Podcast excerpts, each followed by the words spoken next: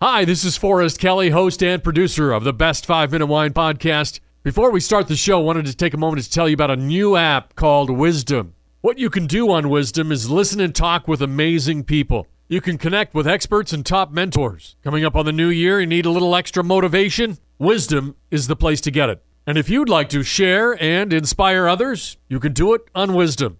I'll be doing a live question and answer session on Wisdom. We'll be covering wine, travel, and podcasting in general. Download the Wisdom app today and join me on Wednesday, December 22nd at 8 a.m. Pacific Standard Time on the new app Wisdom. Thank you. Now let's start the show. Welcome, welcome to the Best 5 Minute Wine Podcast. I'm your host, Forrest Kelly. From the seed to the glass, wine has a past. Our aim at the Best 5 Minute Wine podcast is to look for adventure at wineries around the globe. After all, grape minds think alike. Let's start the adventure. Our featured winery is.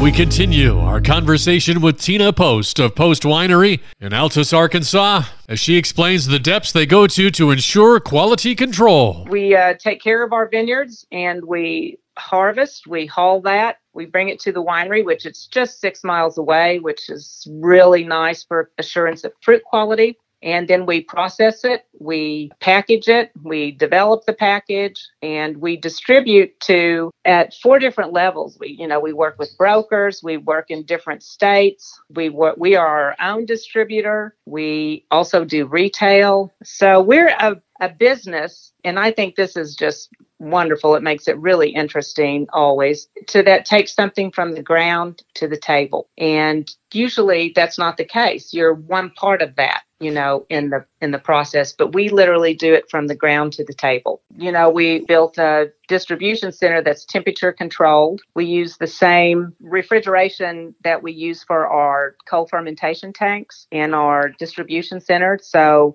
everything is controlled and you know with wine that's that's a big thing you need sterile filtering. You need, you know, we do liquid nitrogen drip on the line to everything to try and ensure the quality and the and being shelf stable. You know, back in the 60s, it was very different. We had a bunch of wooden tanks, and over the years, now we use wooden staves or wood chips for some of the things, but you know, everything's stainless steel cold fermentation. You either evolve or you won't get shelf space anymore. There's too much competition to not make good shelf stable wine. I can't imagine that it's an easy task running a, a winery the size of yours and uh, the diversity that you have. So, as a, a, business, I'm sure you're always looking to pivot to something new or changing. I think, as a business, any business, you always have to be reinventing yourself because the markets change.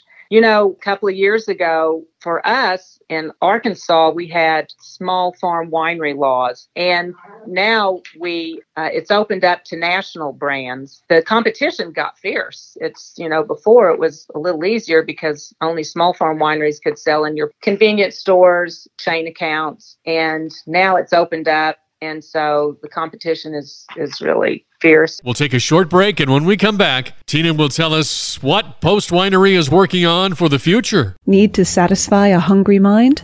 Every week, your brain on facts brings you science. Why does mint feel cold? History. King Charles II of Spain was so inbred, his family didn't bother educating him.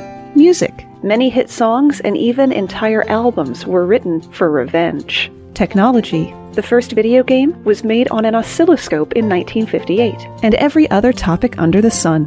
Look for Your Brain on Facts on your favorite podcast app or at yourbrainonfacts.com. What have you got planned for the future? One of the things we're doing is coming out with a line. It's kind of a, a new series we're putting together, and we're going to be doing, it's going to be unique to us wines, a, a little higher price. We're going to have smaller batches. It might be regional flavor, but it might be fruit from from other areas. Like this year, we brought in fresh picked Cabernet fruit from the Yakima Valley in Washington State. It's going to be one in the series, but it'll, you know, we won't do thousands of cases. It'll, it'll be a smaller lot. Well, it's kind of fun if you're the winemaker to get to do that. And when you're working the tasting bar to say what the latest is in our winemaker series or whatever we're going to uh, name it, which is we're working on that as we speak. Will somebody answer that phone? It's time, boys and girls, for our listener voicemail. Hey, this is Joseph Johnson from Texas. And my question to you is, why do people slurp wine when they drink it? Does it give them special power? Does it activate the wine? Because people look stupid and the slurping sound is really annoying. Well, Joseph, maybe you should try it. Maybe it will release some magic powers. I know your mother probably told you when you were drinking from a straw, don't slurp. Don't slurp when you're eating your Froot Loops. But the slurping aerates the wine in your mouth and helps intensify the flavors and aromas. Thank you, Joseph, for your entertaining question. Thank you for listening. I'm Forrest Kelly.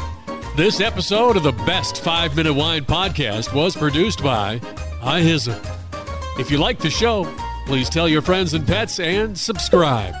Until next time, pour the wine and ponder your next adventure.